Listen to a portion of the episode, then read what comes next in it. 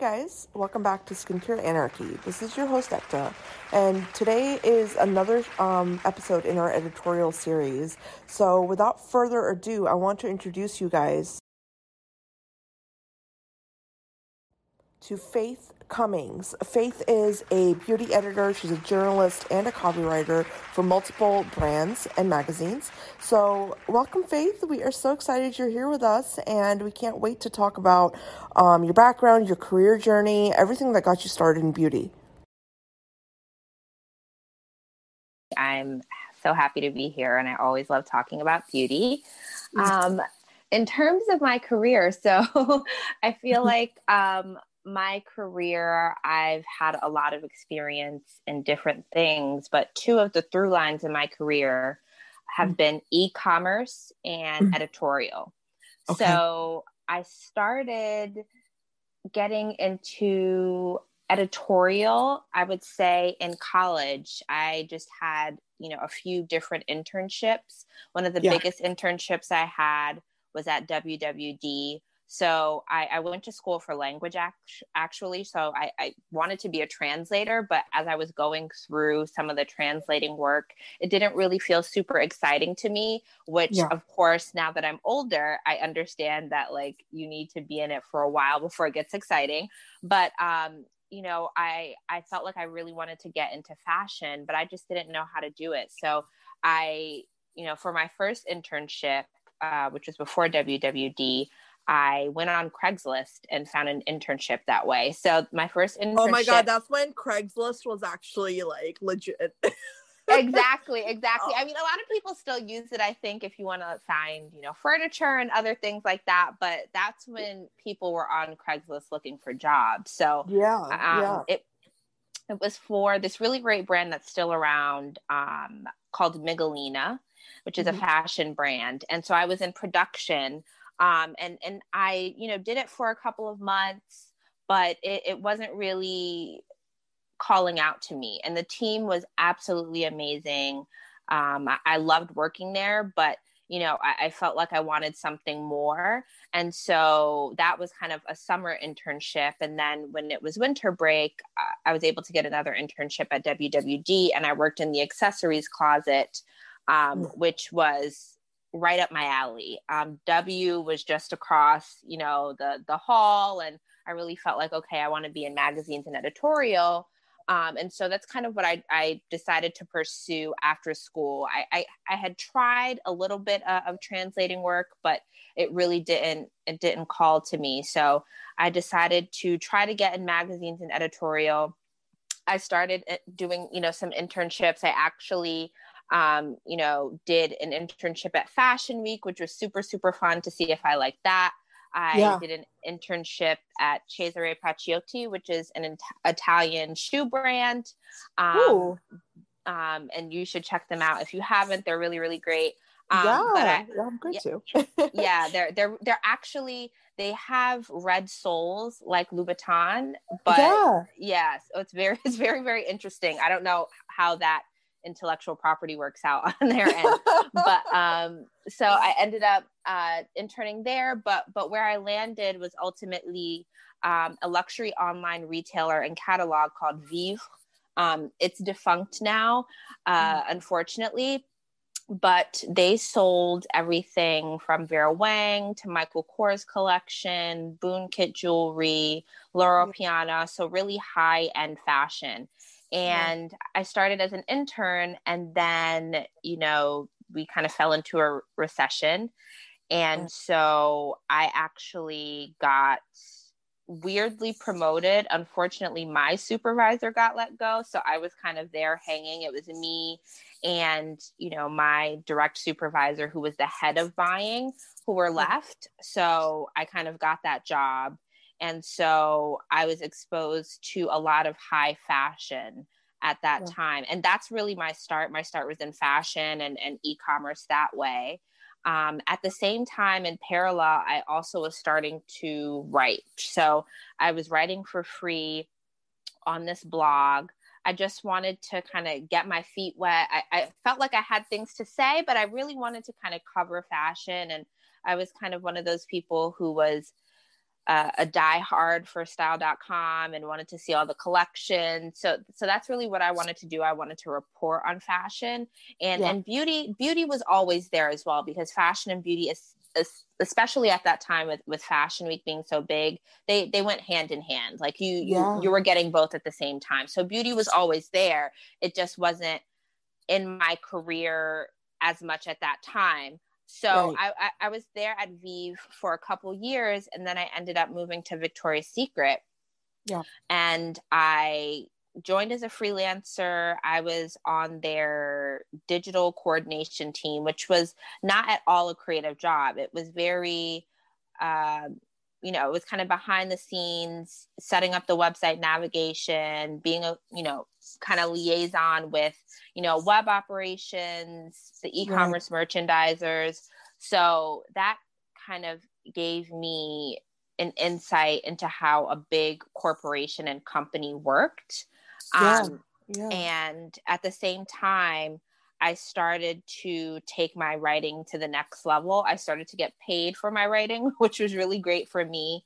Yeah. Um, and I started amazing to feeling amazing, amazing feeling. It's a feeling everyone should have, but you know, I, yeah. at the time, to be honest, we, we were taught at that time to be allowed into the fashion industry was a privilege. And so Your, yeah. the internships, you didn't get paid for them. You know, I'm right. lucky and, and I'm privileged in that, you know, I, I'm born and raised in New York. So I was able to, you know, still be living at home, you know, being twenty-one and twenty-two.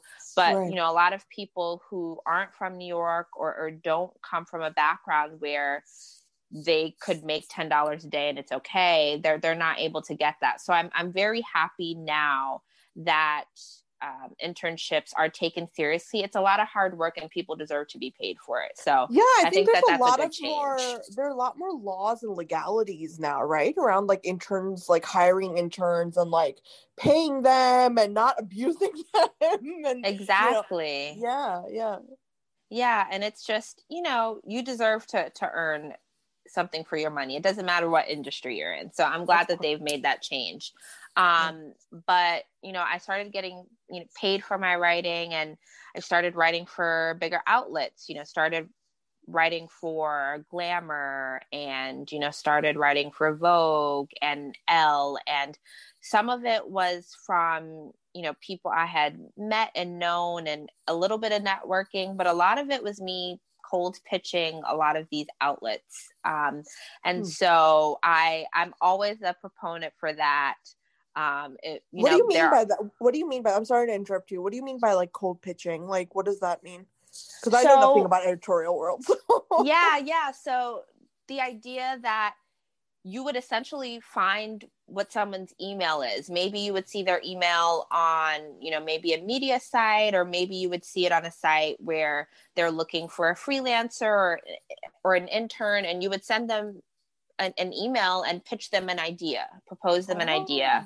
Okay. Um, so I had started to do that and found a lot of su- success in doing that. So of course, as you kind of get more bylines, it becomes easier, but I, I, I'm always grateful that at that time I was able to have so many editors who were receptive, who would give me feedback and who ended up working with me and, and kind of getting me published at the beginning. So that, that was, was really exciting for me, but you know, like I said, I was at Victoria's Secret. So right. um, it was fine when I was in more of a, you know, just e-commerce behind the scenes role. But, you know, it was funny in that my, one of my bosses, I was actually at Victoria's Secret for almost nine years. So very, very long time, especially yeah. in like millennial speak. It's kind of like a lifetime.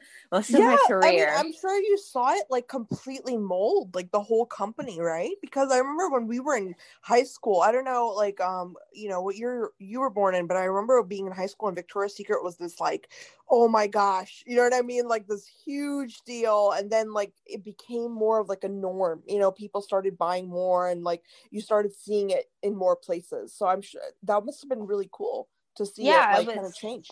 Yeah. It's so cool. I mean, it's honestly, I mean, most, most women you meet, and now I think luckily we're able to have more conversations and that are inclusive. So a lot of people you meet have Victoria's Secret underwear. Their their market share in, around the globe is is just astronomical. So you see yeah. new brands coming up now, but at the time there wasn't any. Like they were it. Um, when you think about affordable, more affordable kind of underwear. So absolutely. I mean, it was really cool. I learned so much. Um, and, you know, toward the, the last few years of my tenure there, I was able to move onto the app and really kind of lead content strategy for the app. And, and they revamped the app.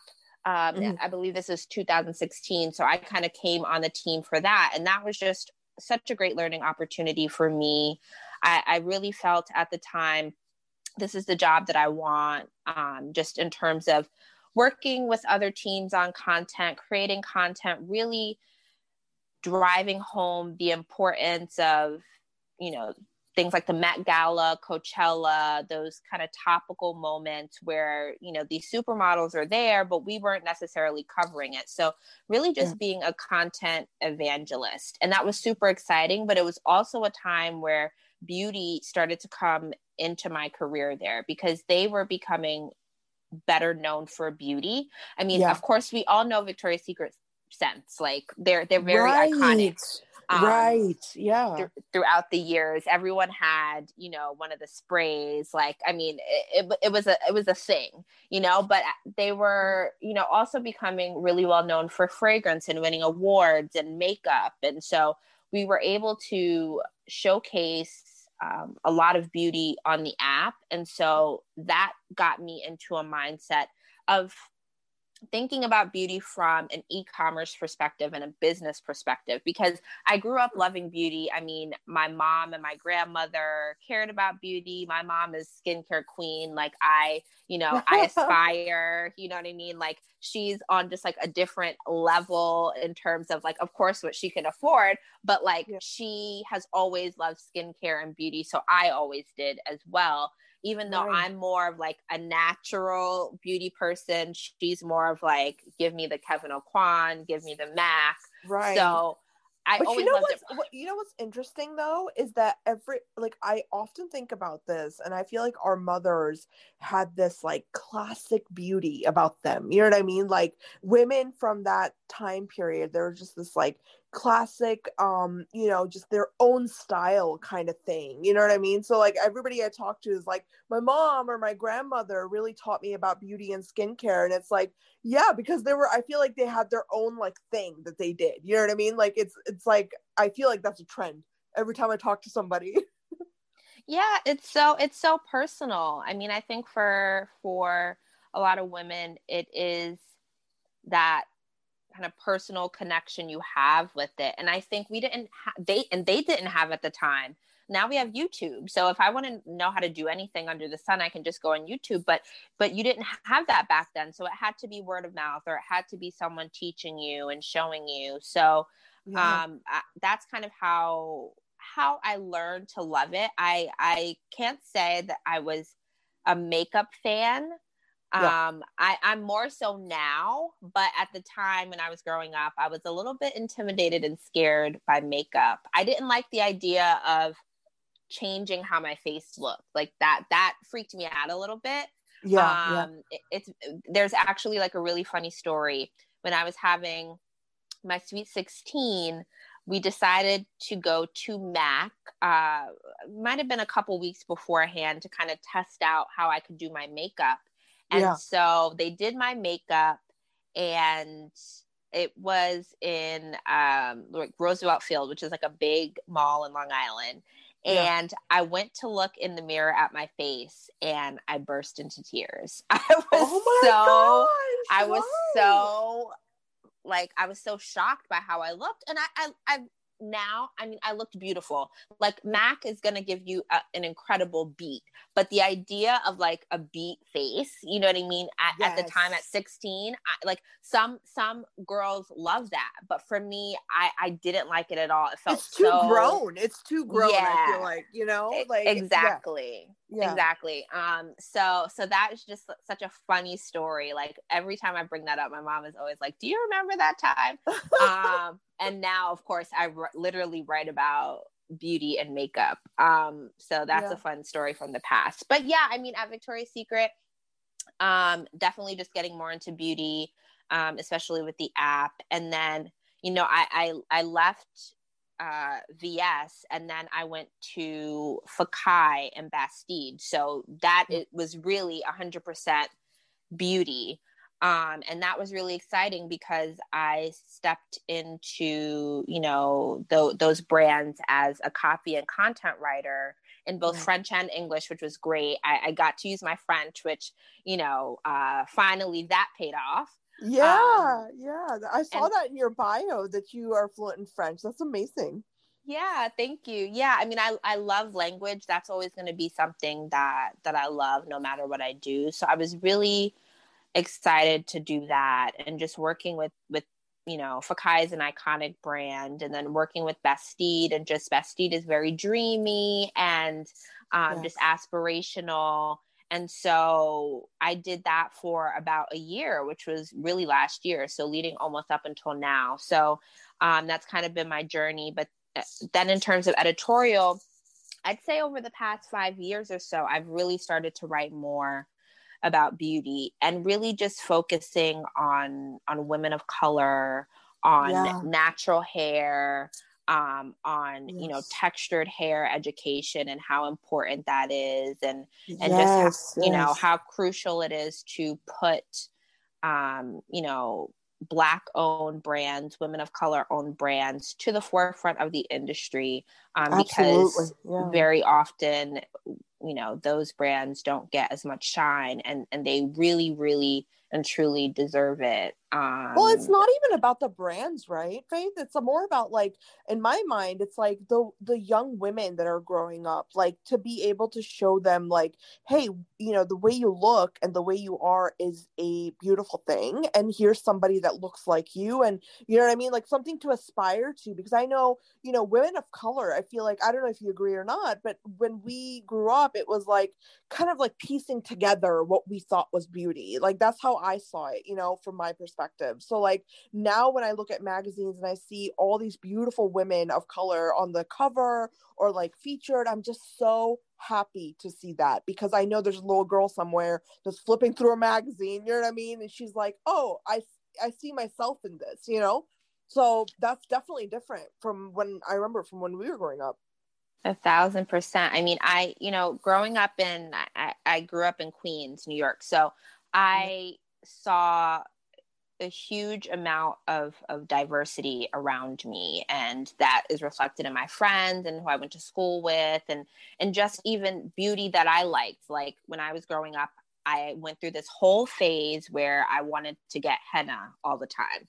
And yeah. so, I mean, now, I mean, now, of course, you look back at that and you're like, was that cultural appropriation? I don't know. But like, I, you know, in Queens, there's so many henna shops. So I went through a moment where I wanted to have henna, and just, you know, now I write a lot about, um, you know, Asian beauty and Korean beauty and Japanese beauty. So I, I always felt very comfortable based on the way I grew up seeing different kinds of beauty. But you're yeah. right in that when I would look into the mainstream, especially in, in fashion, there was only one kind of beauty, or there was one kind of beauty that you could tell was preferred. And so it it was a bit of kind of cognitive dissonance, in that I knew there was so much out there, and because yeah. I was seeing it in my real life, but in yeah. this kind of fairy tale life of fashion and beauty, it wasn't shown. So I am really happy that young girls and that young people in general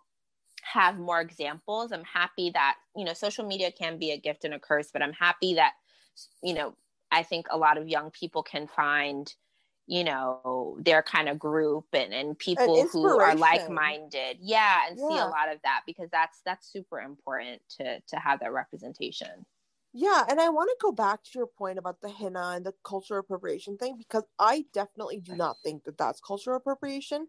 And the reason I say that is because when I first, so I was born in India, and when I first um, came to the States, um, we were in Michigan, but then we moved to Cincinnati, Ohio. And I remember when I first went to this magnet school, the first friends I had were African American girls, and they were the first to embrace me. And I felt like, you know, like just being like this kid from India, you know what I mean? Like I had no friends, like I had nobody. And they showed me things like, you know, this is lip gloss, Ekta, and you know, this is the cool, like they made me feel confident in myself. You know what I'm saying? Like it was yeah. like, and, and I used a lot of the products that they grew up using, like, you know, a lot of like, you know, like the things they would use for their hair or for their lips or for their skin. And I, and I feel like I kind of did the same thing um, as you described, the henna thing, but with a lot of things that, you know, African-American culture has in terms of like, you know, daily products and stuff. So I don't feel like that's cultural appropriation. I think that's more of the, um, you know, the fundamental of America, which is the melting pot mentality, right? It's like,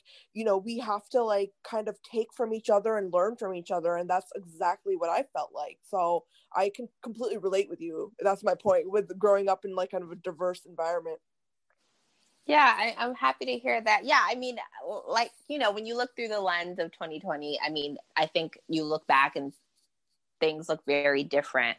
Um, but, you know, of course, it, I never felt like I was appropriating. I mean, clearly, you know, I, w- I was going into these places, you know, and I was being received with open arms. And, you know, these yeah. are definitely, you know, but I, I think for me throughout the years, what I started to learn was that, you know, henna has a purpose and it's part of tradition and, and there yeah. are customs. And so I, I, I learned more about it as opposed to just finding it very aesthetically beautiful. Um, right. I started to learn about the, the history of it. And so once I did that, then I felt like, okay, like this is something that, you know, if, if I get it. I, I know what I'm getting um, instead of it just being almost like for vanity purposes, you know, just finding right. it very pretty, which it also is. Right. Um, right. Yeah.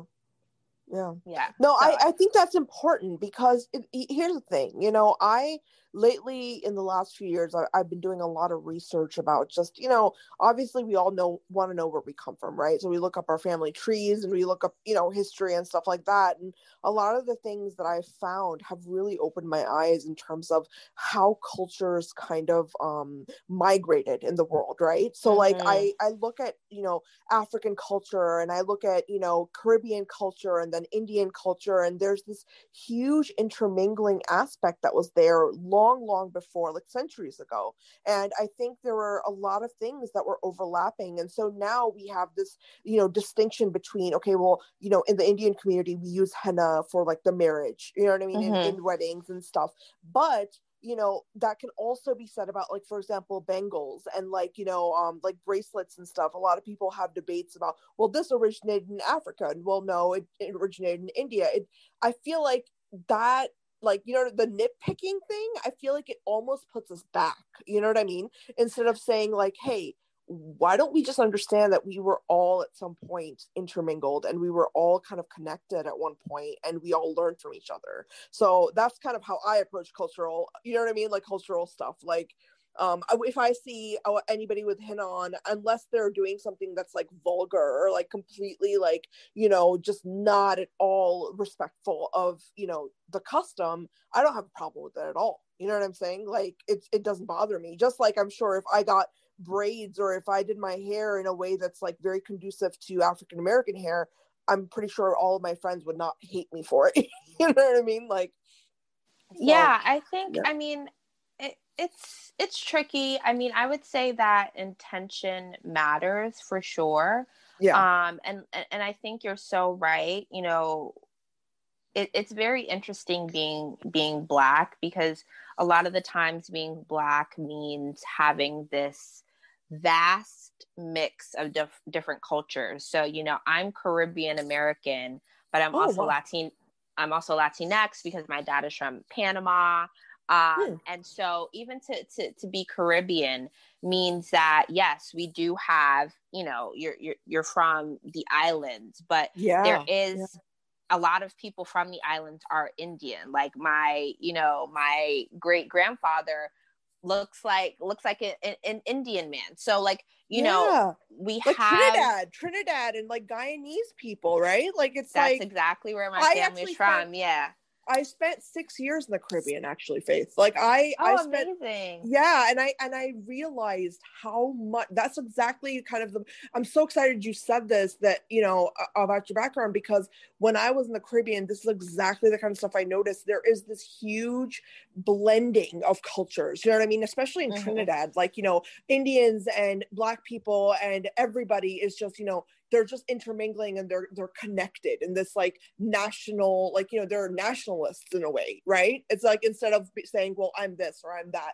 Um, and so when I, when I noticed that, I was so, so it's like eye opening, you know what I mean? Like, it's almost like you feel more at home in that kind of a culture. Exactly. And so yeah. I think that that's, you know, like you're, you're right. When you think about origins, I mean, origins get really tricky because the whole, I mean, granted, they go back to, you know, the idea of trade and and once people realized that these different areas where it's whether it's the islands, whether it's, you know, all these different countries in Asia, um, yeah. realizing that these countries were so rich in resources and they had these things at the time that were thought of as exotic, um, yeah. you know, people wanted to spread them around the world. And so sometimes that was done by means that were good and other times, um, and many times it wasn't by great means. But I mean, people came to be very, um, like you said, blended in these different countries. And I think it's, it's very beautiful, but yeah. you know, that means that when you look back at your history or your culture, you're going to get a lot of different influences and inspirations. And so, like you said, um, you know, no one thing might come from, you know, a certain people. It might have throughout time um, been blended with other customs of theirs. But I think it, intention definitely matters. And I think people should do the research and, and know what's appropriate and, and what's not. I think, like you said, Um, you know, you have friends who, who are Black. And so yeah. you might feel very comfortable um, embracing certain things. And I feel like for me, growing up the way I did, um, yeah. you know, I feel comfortable embracing things, but I also want to make sure, and I want to make sure that I'm not offending, offending anyone, or that I'm not wearing something that I shouldn't be wearing. Um, right. I, I think that I want to be more purposeful and intentional with the things that I like to do now, of course, um, yeah, and and so I think that that matters. But I think it is nice to to really take part in other cultures, but not in a way that um, is grabby. Like understanding that, like you have a role to play in honoring whatever they do, and you should right. really understand that you're a participant. You know, you're not going to exactly. be an arbiter of it. You you can have fun with it as long as like you have someone's blessing, but to understand that, you know, understand your role in it. Um, exactly. And, and, yeah. Exactly. And you know what that reminds me of is Carnival in the Caribbean, yeah. because I remember when I was down there, I mean, I, you know, I'm not going to lie to you, Faith. When I was in the Caribbean, I felt like, you know, there was not this hypersensitivity around, um, like, you know, kind of blending in with the community, like the locals and stuff in the, on the islands that I was on. I felt like they were very open to like, you know, mm-hmm. hey, come try this on, or hey, come do your makeup like this, you know, check it out. Like that kind of stuff was like, it's almost like they embrace it and they want you to intermingle and they want you to learn about their culture. And it's like, when I came back to America, this was actually, it's funny because I was um, overseas when Trump actually came into the office. Right. And I, and I remember sitting there thinking, this is just going to make everything so much more sensitive, and hypersensitivity yeah. is going to come out. You know what I mean? So like, and, but the thing is, the people in the Caribbean Islands were really not that impacted by it. And they were still very like just normal people. And I think that, you know, if I were to go back, like my grandmothers, you know, they were in rural India, you know, I was born in rural India. And I'm pretty sure if you and I were to take a trip to like rural Haryana in India, nobody would be like, you know what I mean? Like, oh, well, why is she wearing like a lehenga, or, you know what I mean? Like anything like that. I think there's a lot of acceptance in other countries when yeah. it comes to that, you know, like compared to America. A thousand percent. Like, I mean, yeah. that's why I love to travel. It's so, it's so unfortunate because I was actually supposed to go to India uh, in October, like for the first time. I had my whole trip planned. Yeah. And then um, when the pandemic hit, I mean, clearly I had to cancel it. So I'm hoping that at some point I get there, but you know, that's well, why if I, you ever, if you ever want to go, I have a, a place in Delhi. So you are coming with me. oh, I'm, I, I'm, I'm signed up already, done. Like no questions asked. Um, but that's why, that's why I love to travel so much, because there is an openness. Um, yeah. I find that people have all over the world, um, which, which, you know, I'm I'm I'm lucky to be on the receiving end of, um, and I think just in general, Caribbean people are very welcoming, very open, very friendly. Mostly, we, yeah. we want to have a good time and we want to enjoy ourselves, and especially if you're you're there at that time uh, of Carnival. I mean, yeah. that is the, the the most fun time to be there, and it's all it's all just about a celebration. So, yep. um, you know, that is I'm I'm. grateful to be a part of, you know, that that culture where it is openness, it is this embrace of beauty and and and body positivity and complexions and cultures. And so I think yeah. um you know, it's I I I always feel really honored and and and and grateful for that. So I'm not surprised that that's the the reception you got, because that's that's how Caribbean people are. Yeah, Caribbean people are honestly some of my favorite people on this planet. I kid you not. I'll tell you a story, because I, I was down there for um you know, some medical stuff that I was doing. And I remember, I remember there was this little like hut kind of restaurant, you know, outdoor restaurant. And he was a Mediterranean guy, but he was, um, you know, very, very Caribbean. You know, he grew up in the culture. Um, and he, at one point, like I looked very sad one day, and I used to always go to his shop for like a chicken burger or something, right? Like, you know, at the end of the day. And he looked at me and he saw that I was very upset. And he literally came to me like a father and was like, listen, give him hell. You know what I mean? Like he was like, real. Yeah. Like it was amazing. And it made me feel like, cause you know, I was homesick and I felt like, you know, I didn't have my parents and I didn't have my dad and all this, but when I felt that, I it was like an eye-opening experience, because I was like, wow, we really all are connected on this like human level. And in a lot of countries, it's very like, there's a lot more people that recognize that versus not. You know what I'm saying? Like there's it's like, so true. Like world population wise, like there's a lot more people that are more accepting than not. And, um, when I think of America, I feel like everything needs to be explained. And sometimes you just can't explain it. You know, if you like something from a culture, and it's like what you said, if you're doing it the right way and you're not being disrespectful and you're not being vulgar or whatever with it, no, you know, they're not going to have a problem with it. In fact, they're going to celebrate it, you know? So I, I really, I appreciated that so much. It was very, very eye-opening. yeah. Yeah. And I mean, I, because America is, is a melting pot, I mean, I think it's just interesting. I mean, we, in terms of just pop culture and in terms of trends, I mean, America leads a lot, and yeah. um, that, that might be changing after, after what's happened over the last four years.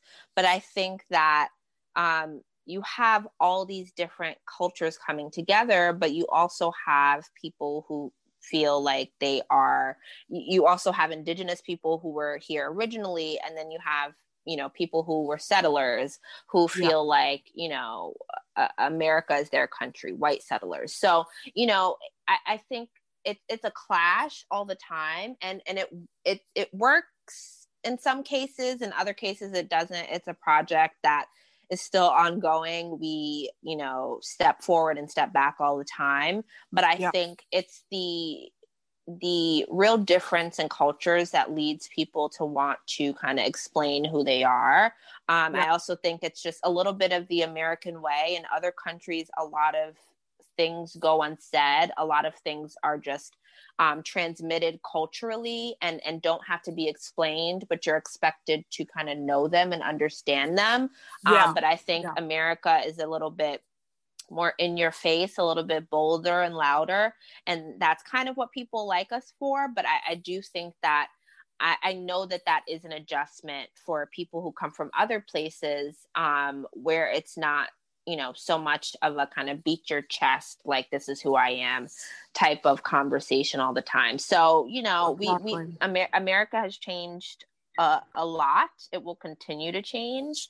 Um, and I mean, we're, we're a part of a really big change that's happening right now. So I think we'll see what happens in twenty twenty-one, but, but you're right. You're right in that um, things do need to be a bit more explained here, but I think that's because a lot of the times we have the opportunity to, to explain it. Um, so yes. People want to make sure you get who they are. Right. That's, that's a great point. That's a really great point. Yeah, you're right. Because we have so much media and we have so many outlets where it's like, we are able to put out information and we're able to like, kind of, you know, you, like you said, explain things, you know, and, and that's true. I, I completely agree. I just think that, you know, I, I really think fundamentally as a human being, you have to real, you know, you have to come to this realization of, am I an accepting person, you know, yeah.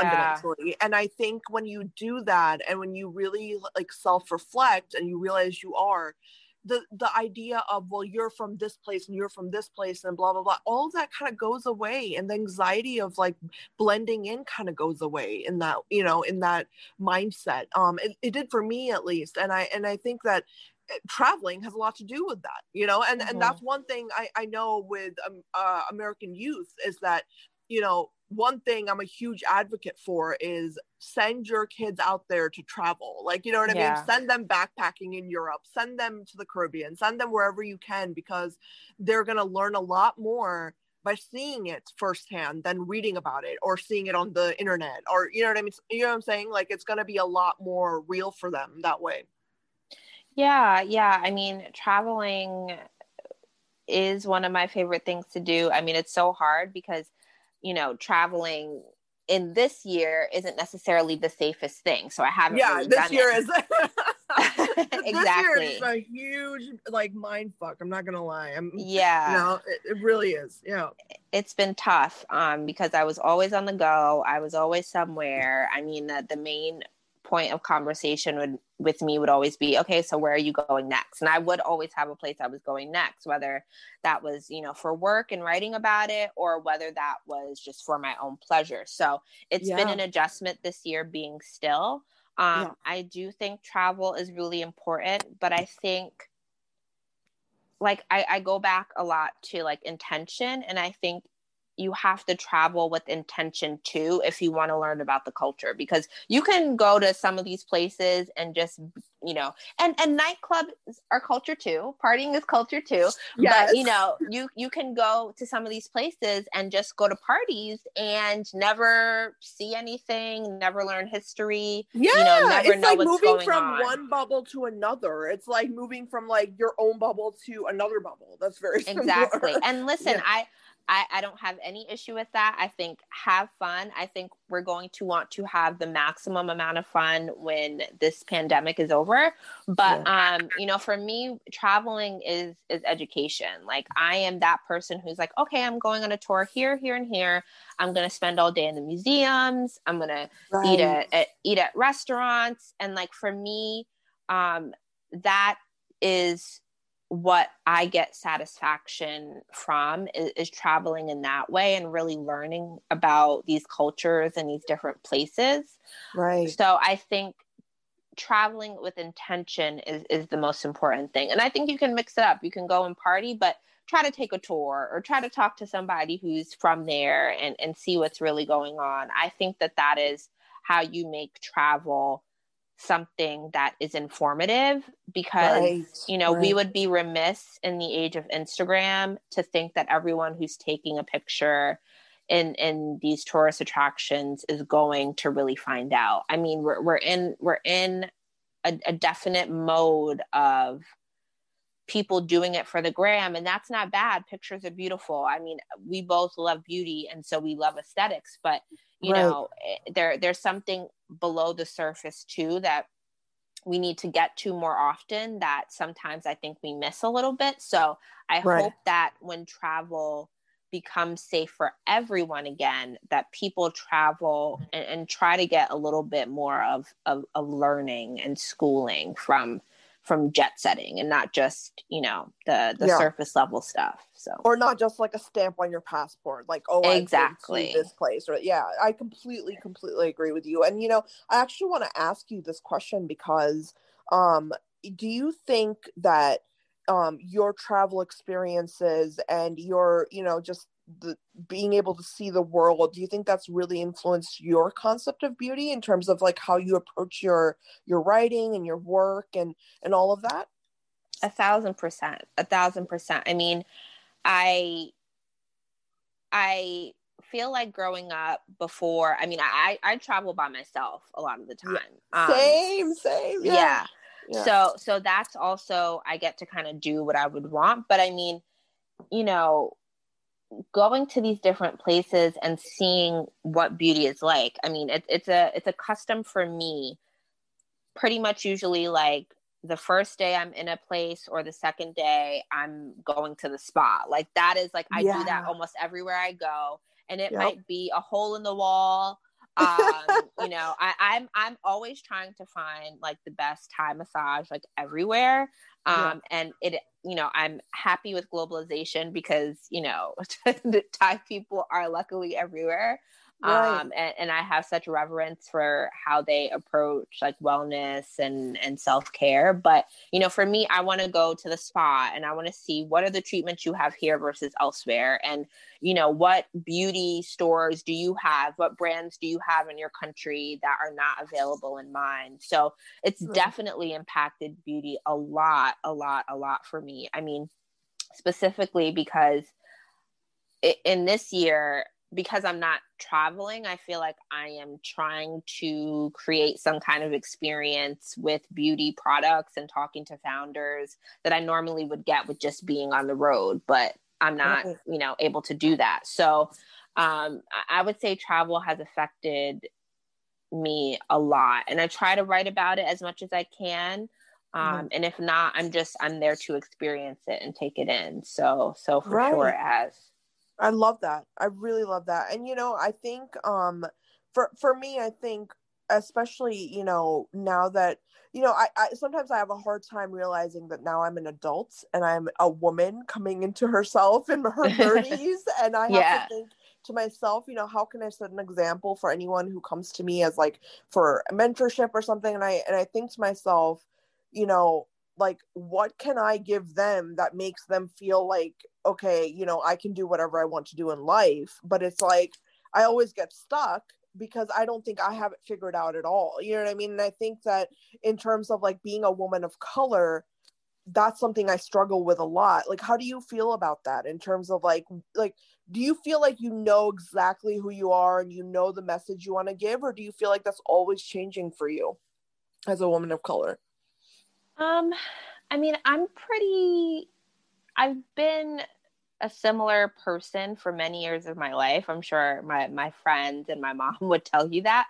Yeah. Um, so I, I've been pretty sure of, of who I am for a while, but that changes. I mean, you're always going to evolve and, and learn throughout your life. So it's not a, a static type of, of situation. Like I, I yeah. have changed, but you know, I think that no matter what stage you, you're at in life, you have advice to give and you have a, a position on things you've been through, and that can help someone else who's going through it or, or even going through something totally different. I think that, you know, once you have a conversation, there's there's always wisdom that that people have. So I, I don't think you need to be set in who you are to be able to give people advice. Yes, but, yes, yeah. you know, so, so I don't worry about that too much, but I've, I've learned to become very confident in what I do know. And yeah. there are things that I, that I know really well. And, and I'm the first to say, I don't know when I don't know about certain things, but I yeah. also yeah. try to to kind of hold my tongue. If I feel like I don't know about something, I'll take right. my time, I'll read about it, I'll learn, and then I'll talk about it once I feel comfortable. So I've been doing that a lot too, because I think especially in this environment with social media, sometimes you're kind of pushed to having opinions about everything. And and it's okay to, to not have an opinion about everything. Sometimes I'm like, I don't know what that is, and I'm not going to comment. Right. Um, but I do try to comment when I feel like my opinion would be valuable. And I do try to comment when, when I know something about the subject. So, so yeah. that's kind of my, my approach to that. I love that. I really love that. And I think the ability to say, I don't know, is one of the strongest things you can do as a person. I mean, you know, I think I said this before um, on a previous episode, but in medical school, they teach us, you need to learn how to say, you don't know. Like, mm-hmm. You need to say that as much as you can, because if you say, no, I definitely know what I'm talking about, then you are now responsible for whatever it is that you're doing. And you, you know, you can't be like, you can't have blind faith, you know what I mean? In your, in your knowledge. So I completely agree with you. I want to shift uh, focus a little bit, because I want to talk a little bit more about skincare and um, what you think is, you know, what's happening in that whole realm of beauty. Like, how do you see skincare right now and how it's evolving? Skincare is, is so exciting. I mean, I think beauty in general is one of the most exciting industries to, to be a part of right now, because there's so much evolution and innovation and science. Right. And it's this great blend of many different things. But skincare, I think, is, is, is really, it, it's cool. It's cool to kind of focus on skincare, because I think that the science specifically is what is really propelling it forward, because it's it's this really incredible blend of, of science and and being ingredient focused and formulations, and then this cultural aspect where I think a lot of different cultures, where whether it's Indian, you know, culture or Japanese culture or African culture, they're they're realizing that it's their kind of traditional ingredients and formulas that are that they want to carry forward, but then yeah. they're also bringing the science in it to to make it innovative and kind of next level. And so I, yeah. I think skincare is super exciting. Um, I'm I'm loving the way that brands are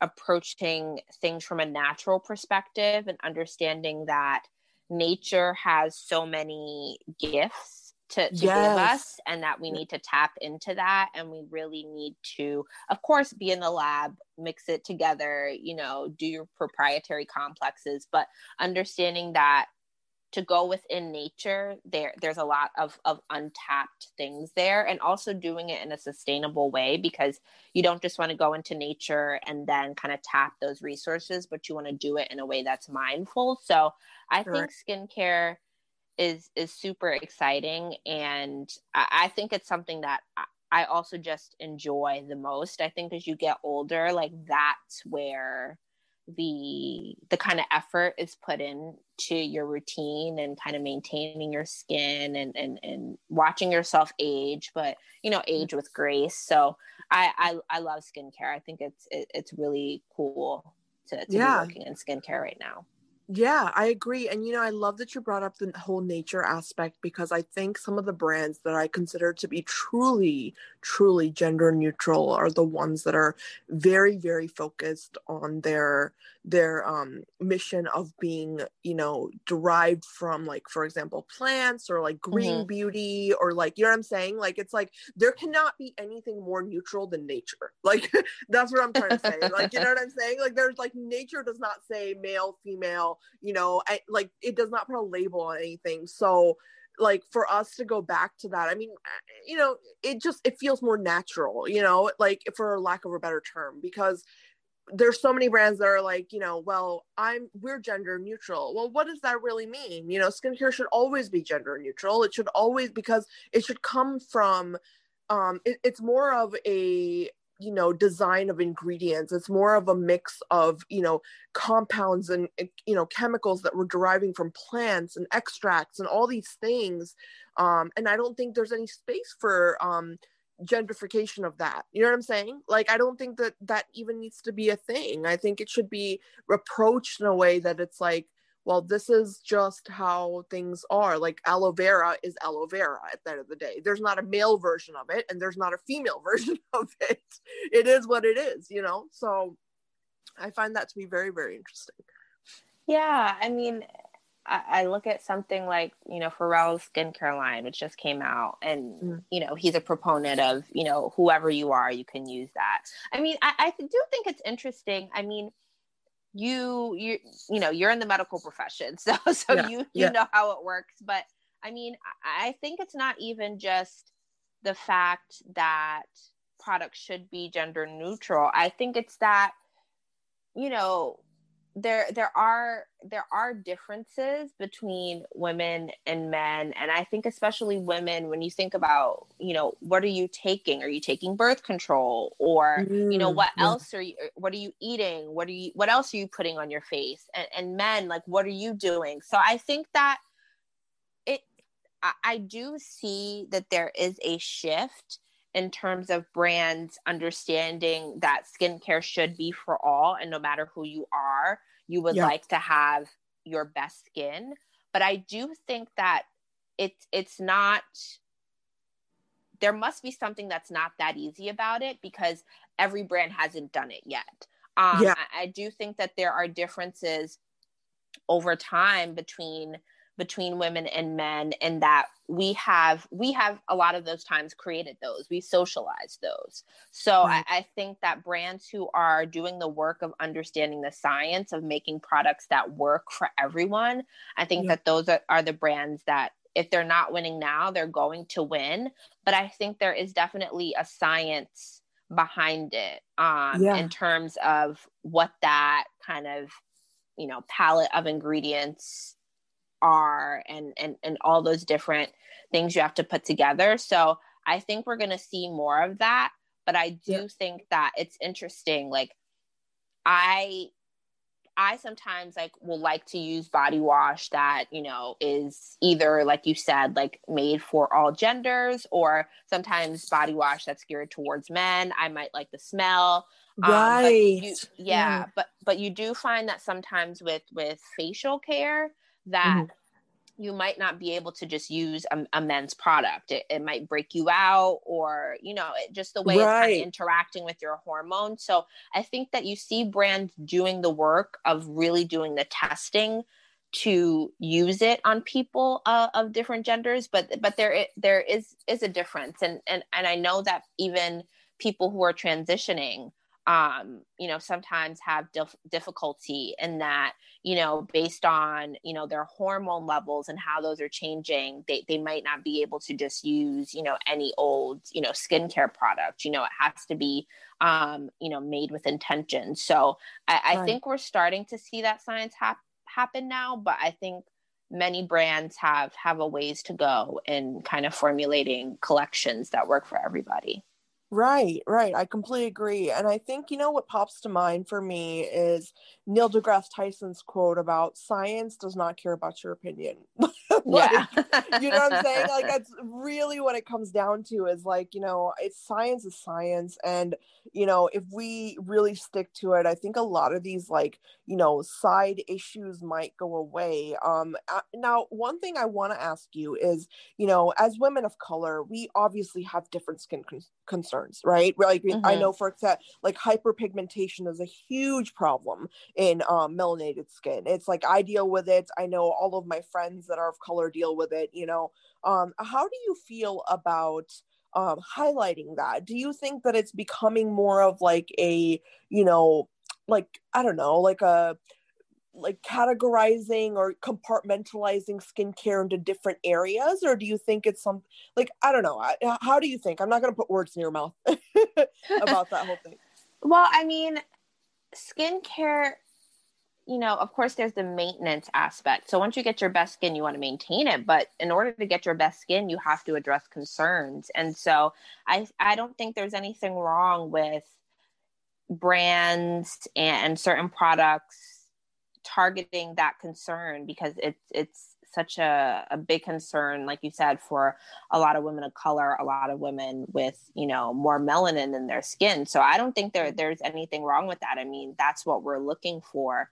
Um, you know, I, I think that a lot of the time, and, and what I've, I've liked to see of late, I, I'm just kind of even thinking about like Keke Palmer, who kind of just, you know, posted, you know, her kind of bare face and was kind of talking about, you know, dealing with acne. Like, blemishes are a part of humanity. Like your, your skin yeah. is probably not going to be blemish free, even though I will say, I know some people who have very flawless skin. My, my mom is among them, but like, you yeah. know, you will have blemishes. You're going to have a pimple, or you might have a condition.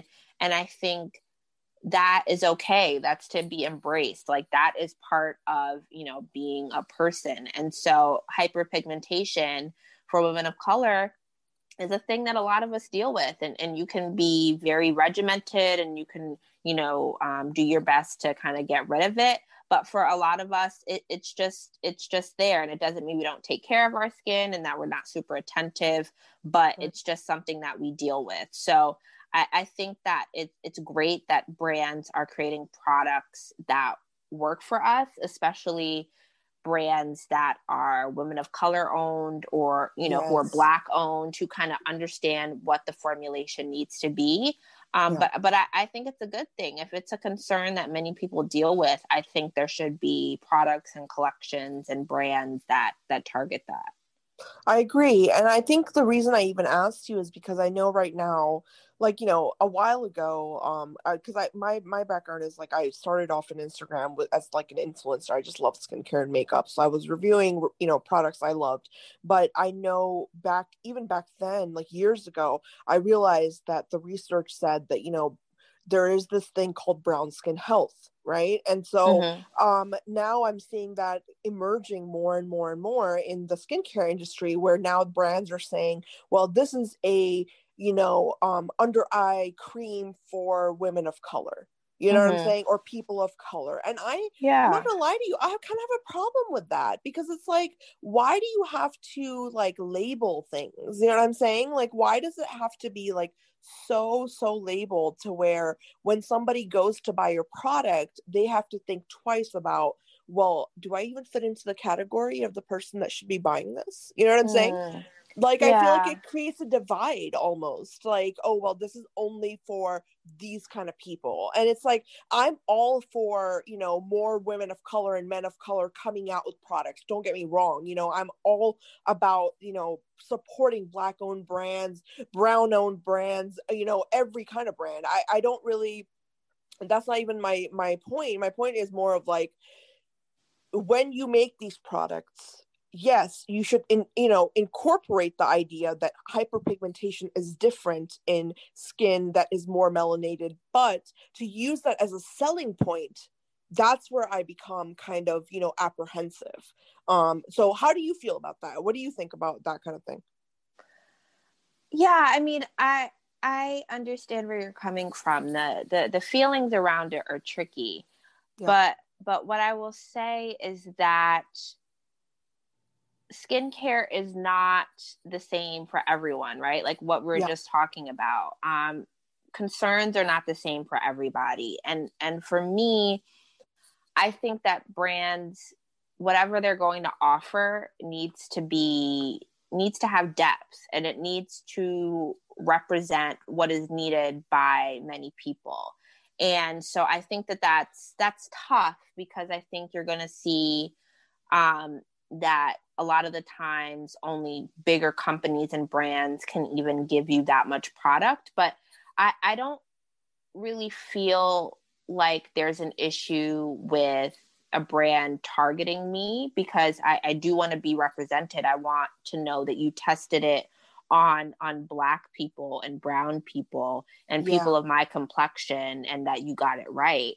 Yeah. Um, so if it works specifically for me, I'm okay with that. I just want to make sure that you just don't have something that works for me, that you have something that works for you know, a woman who has a much deeper and richer skin tone, and that you also have something that works for someone who, you know, is, is very fair, and, you know, maybe right. they they have, you know, a condition, maybe they have, you know, albinism or, or something like that. So it's like, I, you know, I think that brands need to figure out who who they are trying to market to, and understand that it, you know, Black people specifically um, spend so much money, billions of dollars on beauty. Yeah.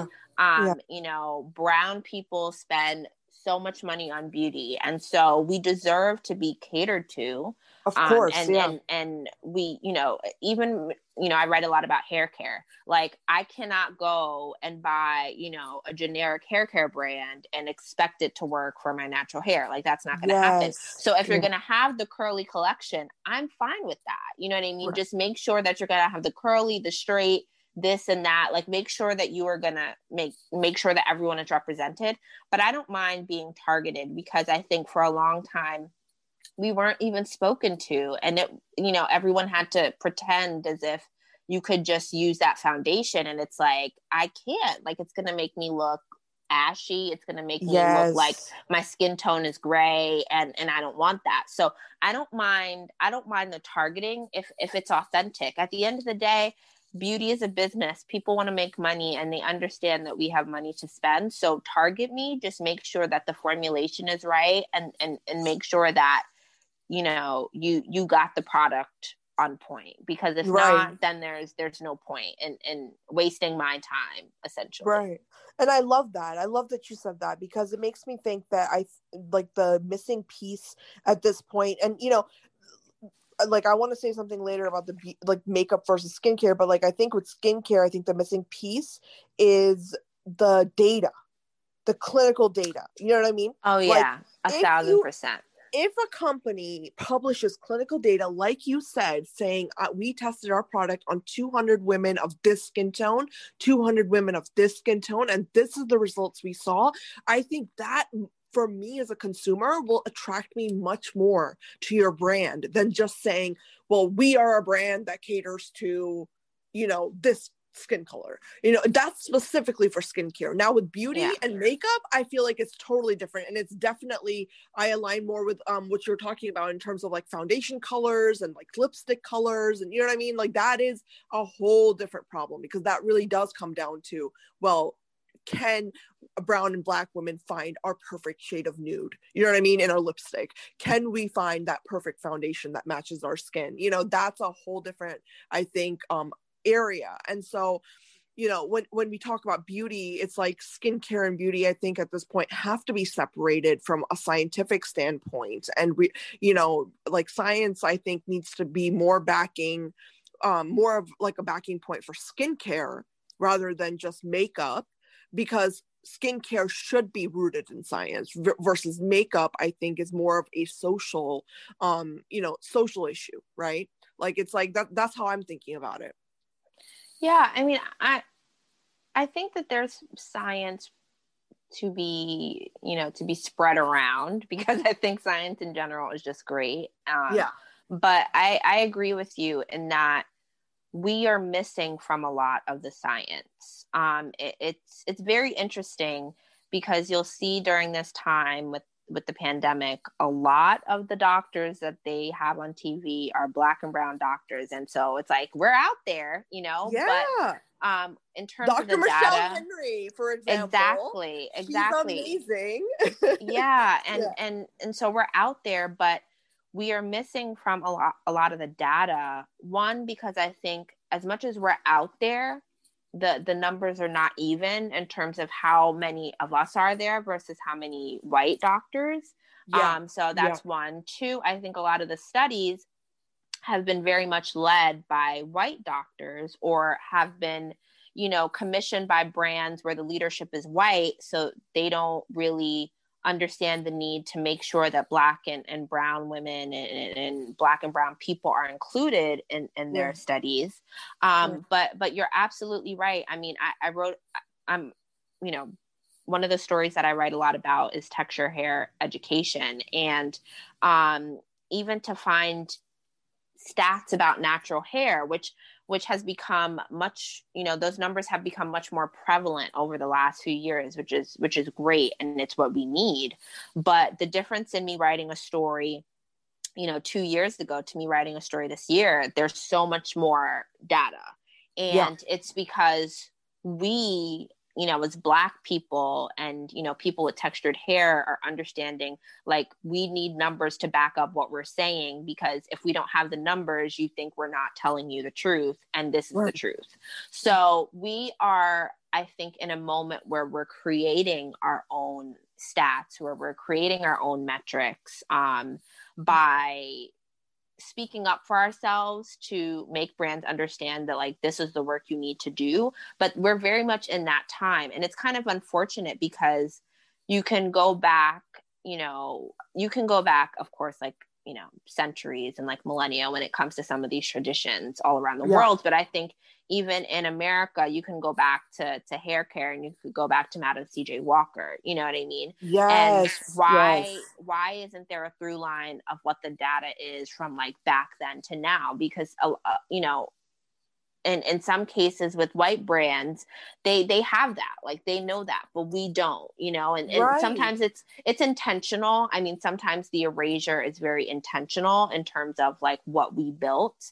Um, right. And so that's unfortunate, but I'm happy that we're living in a time now where we're making sure to document ourselves, we're making sure to archive ourselves, um, so that, you know, for two generations from now, or, you know, a hundred years from now, that they'll be able to look back and, and, and be able to see the numbers coming together. But you're, you're very, very right in that we have been missing from a lot of the data. And yeah. that is why, you know, the, the science isn't always there. Um, but right. I think that specifically, even in this year with a lot of brands being called out, I think you're going to see brands who are going to start to publish these studies and kind of work on these studies, because they they they were kind of called out and they didn't have anything to show for it earlier this year. So I think that they're gonna hopefully start to to do that work. Um, yeah, I hope so as well. And, you know, I love that you're, um, you know, dedicated to providing information about hair care, because I'm not gonna lie to you, my hairstylist is always a Black woman.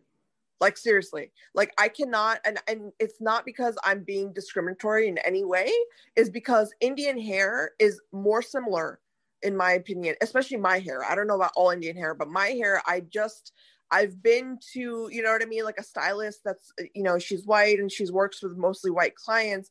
And then the way that my hair gets cut, it just doesn't look right. But then if I go to a colored woman, she'll know exactly what to do with my hair, because she's used to her own hair and she's used to working with that different texture and that different, you know, the way it lays and the way it, you know what I mean, moves around. And so I feel more comfortable, I know, sitting in someone's chair that I can relate to.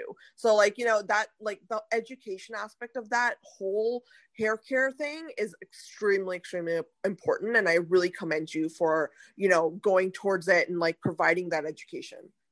Yeah, well, thank you. I mean, it's, it's part of my life. So I think that I'm just curious about it because it's like something that I encounter personally. So yeah. I'm passionate about, you know, writing about it, but it is, it is true. Uh, a, a Black person, a brown person, you know, a lot of the times we have to learn all hair types. Yeah. Um, and, you know, when it comes to a stylist who is, is white, they m- might not have that education.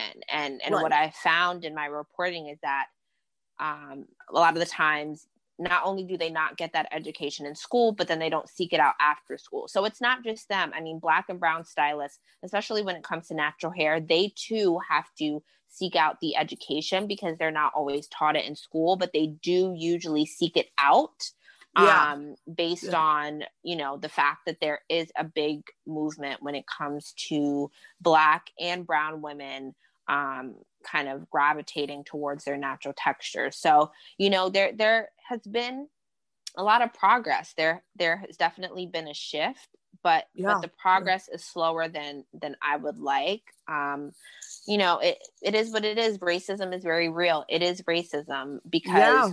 Yeah. it's not, when you think about the fact that if you knew how to do all hair textures, or if you offered every shade of foundation, or if you could cater to every skincare concern, that you would make the most amount of money.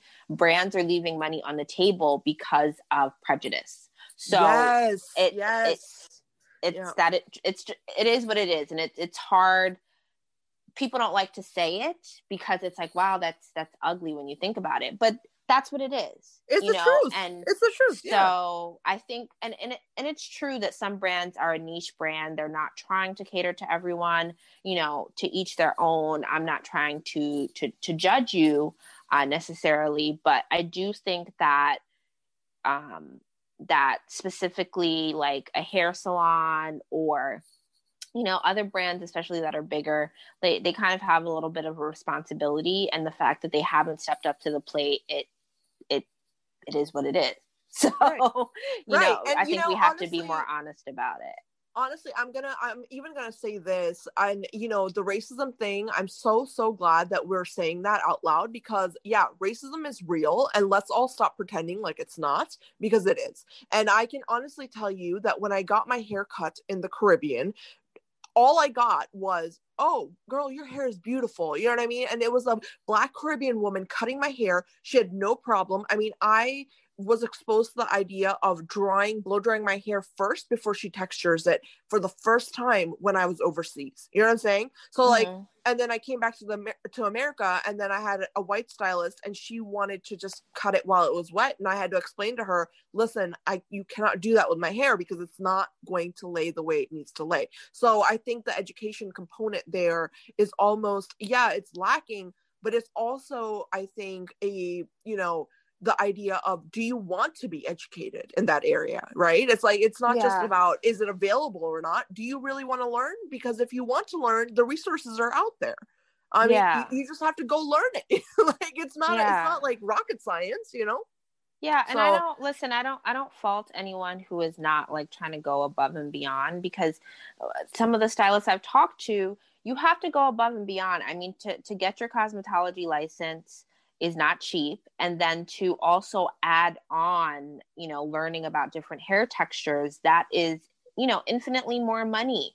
Um, yes. So I, I, I don't fault anyone who's not taking those extra steps. I mean, I, especially after what people have, have dealt with in twenty twenty, what will happen in twenty twenty-one with, you know, salon, so many salons being closed and, and, and people in kind of the cosmetology industry being out of work. Like, I don't fault anyone, right. um, but I, I do think that it needs to be on every salon owner and every stylist to figure out who they want to cater to, who they want as their clientele. I've found that stylists who I've talked with who know every texture, they yeah. don't have any limits. Like, they yeah. can make yeah. the most amount of money based on their schedule, um, if they're able to, because they don't have to turn anyone down. And, and they, and they've said that it's also kind of a boost to their self-esteem, and that, you know, anyone who comes through the door and who needs to have their hair done, they can do that. So it seems like it just opens you up for a lot more opportunities.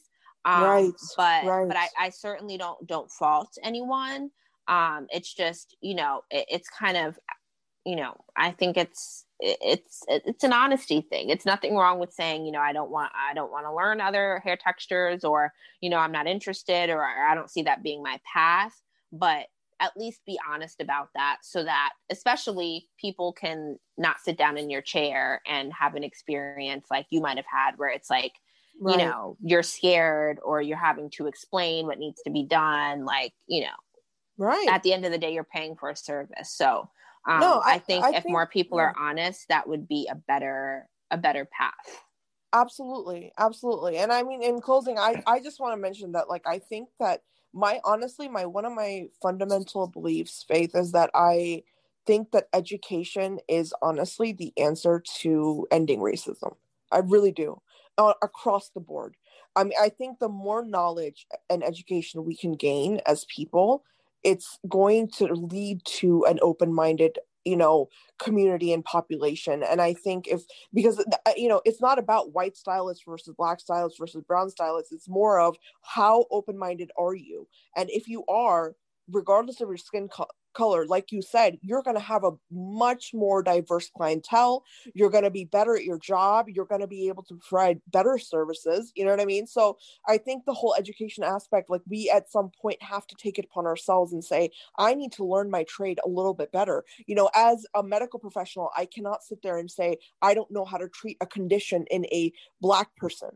That can't be an excuse for me. You know what I mean? At the end of the day, I have to know. I have to know about everything because that is my job. And that is something that's going to make me uh, a better doctor or a better, you know what I mean? A better healthcare provider. So it's like, you know, taking that responsibility of self-education is like, I think something that really, really needs to be propagated in every single sector of, you know, business, you know, academia, anything. Like it just, it just needs to become a norm, I think, especially in today's world where everything's on the internet. You know, if you want to learn, go on the internet, you'll find out. You know, read yeah. some blogs about women who have like the super curly hair and it's really hard to work with. Read about it, you know, and, and learn and, and try to incorporate that. So yeah, but anyways, I, I know we have talked and I could talk to you for literally hours. Like seriously.